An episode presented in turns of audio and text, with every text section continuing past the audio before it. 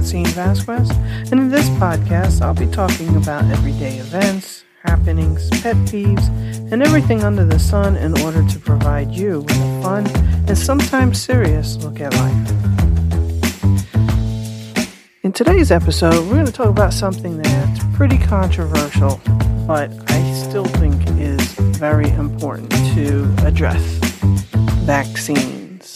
Now, I thought long and hard about how I wanted to address this because it's it's like I said, it's it's controversial, but it's something that's happening right now today. You know, it's affecting our lives right now in a way that I don't think most of us ever could have imagined. With a pandemic running wild and vaccines are now available and there's a lot of uh, people who who are reluctant to get vaccines and vaccinated and a lot of reasons why and I thought that it would be something that we could talk about. So, let's get into it. Vaccines. We can look at vaccines in a lot of different ways. Right now, we are in the middle of a COVID 19 pandemic. Let me adjust that at this point in time, it's not really the middle of it. We've been dealing with it for over a year now. And in fact, in the United States, there are a lot of states that are opening up their restrictions. They're peeling back and they're getting ready to kind of go back to what we could assume is a normal life. So maybe we're at the end of this thing. Maybe we're in for another surge. I mean, nobody knows. It's hard to tell. But one of the things that's driving states and cities and areas to open up and, and kind of loosen those restrictions is the availability of vaccines. Now, vaccines became available for emergency use in December, I believe it was. And since then, here in the United States, we've been vaccinating people. We started with our I mean, it was up to the states kind of, along with CDC guidelines, but basically we started with our elderly populations. Then it went to, you know, the sickest individuals, the ones who are highest at risk. And then it went on from there. Some places did their first responders, did their teachers, then they're doing, you know, all other adults who fall in those categories. At this point now, most states, if not all, have opened their restrictions on the vaccine and it's widely available to everybody. And I think, and, and I could be wrong, I don't, uh, the last time I checked, I believe our numbers showed maybe 40% of the population was vaccinated. However, a lot of people are resistant to get this vaccination. Now, I understand in the beginning when we first heard this vaccination was coming out, I was reluctant too because it seemed too fast. You know, we were talking about this last fall, and they're saying, hey, this vaccine, we're going to push it, we're going to get it out, it's going to be ready. And so a lot of us is like, wait, wait, wait, we've only been dealing with this pandemic for like six months. How can a vaccine be on its way? How could you be in stage three trials? You have to be cutting corners, you have to be skipping skipping major parts that are involved. Think about any other time we've developed a vaccine, it takes years. So, how come all of a sudden, in just months, we're already in phase three trials? We're already looking at a release date in the future. So, a lot of us were, were scared, we're nervous, we're skeptical. Um, it turns out that because it, it's a COVID um, because it's a coronavirus, COVID 19 is a coronavirus, it's in that family. There were already vaccines in the works. There were already, there was already research being done in this category so that there were vaccines or not vaccines. I say vaccines, I shouldn't say because they weren't actually vaccines yet, but there was already research being done on possible vaccines and they were already being developed. So, in order to, to use it for the COVID 19 virus, I, I guess there wasn't a whole lot of adjusting that needed to be done. Now, I'm not a scientist, I'm not a researcher, I'm not a medical professional, so I want to I want to really put a disclaimer here. I'm not an expert. So, you know, forgive me for any details that I'm missing or getting wrong because that's not what I want to do. I don't want to mislead anybody and I don't want to give out misinformation. But that's my understanding of how this vaccine was developed. And so when it came out for emergency use, yeah, I could understand the hesitation to getting it. You don't know what's going to happen. Nobody wants to become a member of the Walking Dead, right? So there's a lot of, whoa, whoa, what's this going to do to me? But then I thought, you know, I'd rather take my chances with a vaccine and having some side effects than take my chances with COVID 19 and having a severe reaction to it, ending up in the hospital or on a ventilator. That's not what I want, or dying. I, I understand the percentage of deaths was 3% or whatever percent, but, you know, I don't want to be one of those people. I don't want to be a percentage. I don't want to be the one who ends up in a hospital. And there was no way to know if I would be. If I caught coronavirus, I could have no reaction. I could be an asymptomatic carrier of it. I could have a mild reaction or I could have a severe reaction. There was no way or indication of knowing that. So I didn't want to take that chance. So, yes, I did take the vaccine when it was available to me. And I'm happy that I did. I feel more comfortable going out and interacting with other people. I still wear a mask. That's my choice. I think it keeps me safe. It keeps other people safe for sure. And you know, I know vaccine isn't 100%. It's not going it's not a miracle cure. So if you get vaccinated, you can't just go over the, go out there and say, "Hey, I am immune 100%." No, no, it's not 100%. It's 95% effective mm, or thereabouts. But that still means that 5% can still catch it, can still get COVID. So I still take precautions. I still wear a mask. I still try to keep my distance. I still wash my hands at every opportunity because I don't want to be one of those people who gets sick. But I know that if I do get sick, at least I feel more comfortable that I won't end up in the hospital. And again, I, I get there's no guarantees, no hundred percents, but that's what the what the studies are showing and research that we have as of today. So that so that's why I did it. But I'm noticing that there are a lot of people who are still not getting vaccinated. And for some people, they get mad about that. They're very angry about the people who won't get vaccinated. How could you not get vaccinated? How could you put me at risk, put yourself at risk, risk your family catching it. Why would you do that? That's selfish. How dare you? Just get it. You're so easy. I don't understand. Well, it's easy. It's easy to get mad at somebody for not doing something that we feel is important to do. But I, you know, I do have the mindset that you know you have a right not to get it. If you don't want to get the vaccination, that's your right. It's true. However, then you should be wearing a mask then you should be observing the six foot distance. Then you should be careful about what you're doing and who you and who you're doing it with and where you're going. Because you're not protected and you're not protecting other people. So that's kind of frustrating for me if you're not vaccinated and then you also insist on not wearing a mask and you insist on not observing the things that people say will keep us safe. One of the reasons that some people are doing that is because they feel like it infringes on their rights. They feel like the government is trying to control them and tell them what to do, and they will fight tooth and nail against that.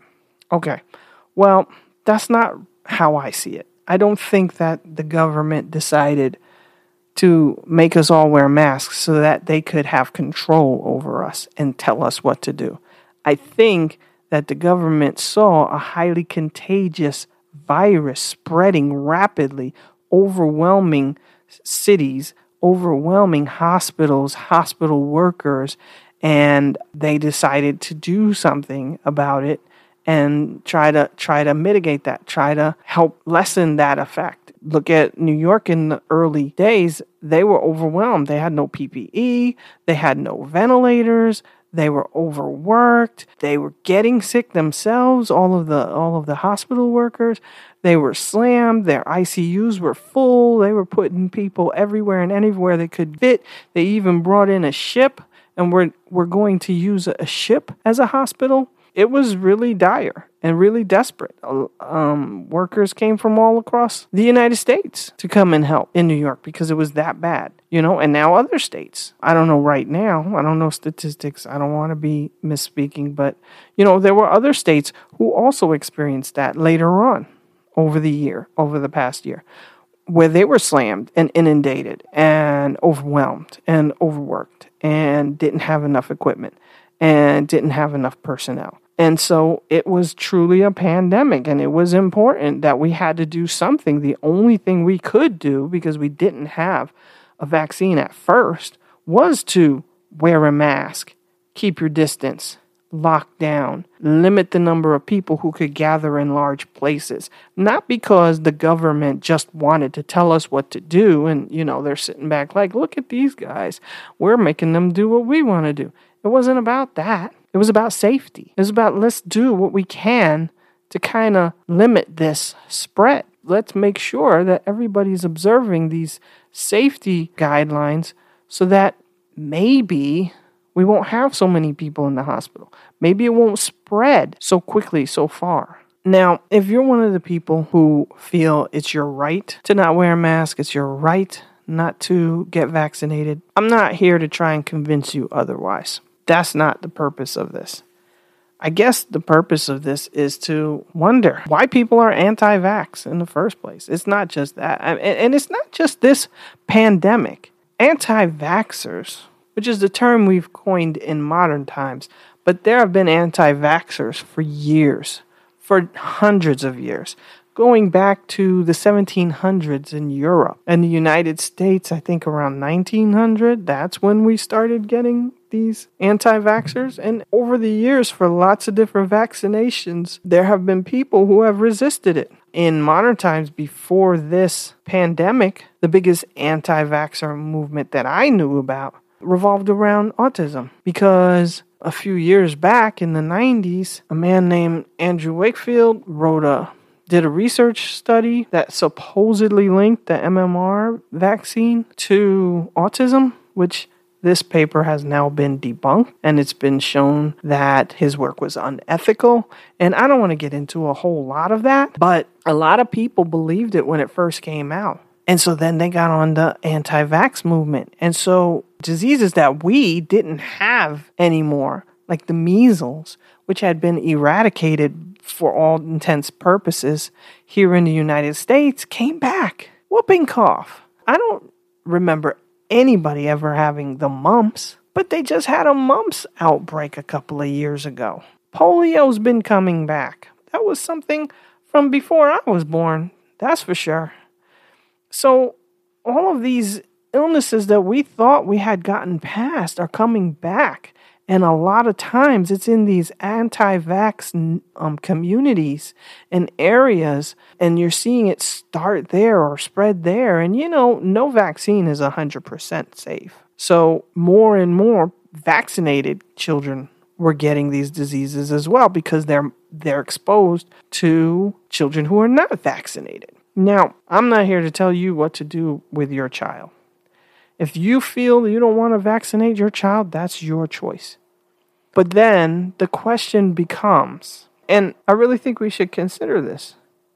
The question becomes do you then have the same right to send your child to school, your unvaccinated child, to school with other children and exposing other children to diseases, possibly? Is it fair if you make that choice? Because then, aren't you then putting other children at risk?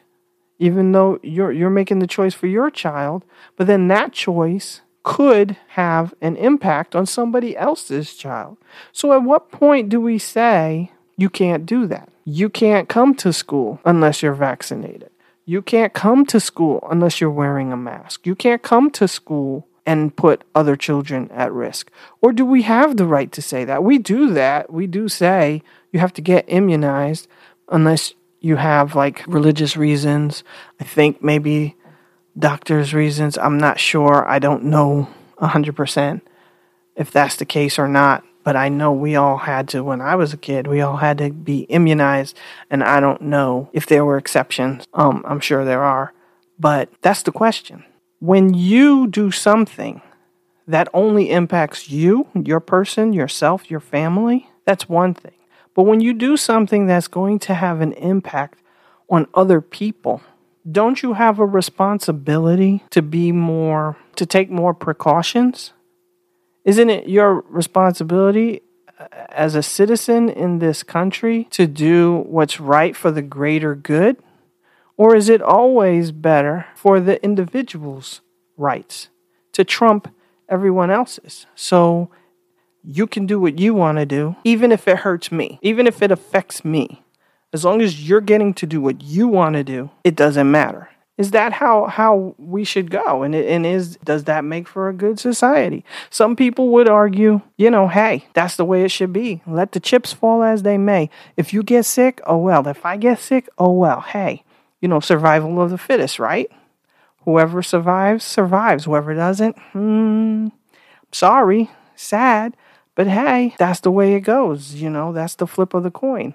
That's certainly one way to look at it, but didn't we spend, I mean, and that certainly is the way it was back in the 1800s and earlier when we didn't have the kind of medicine and procedures and vaccines and things in place that now protect us a lot. But that's the thing, we have all of that modern medicine, we have everything now so that we can protect ourselves. So shouldn't we do everything we can?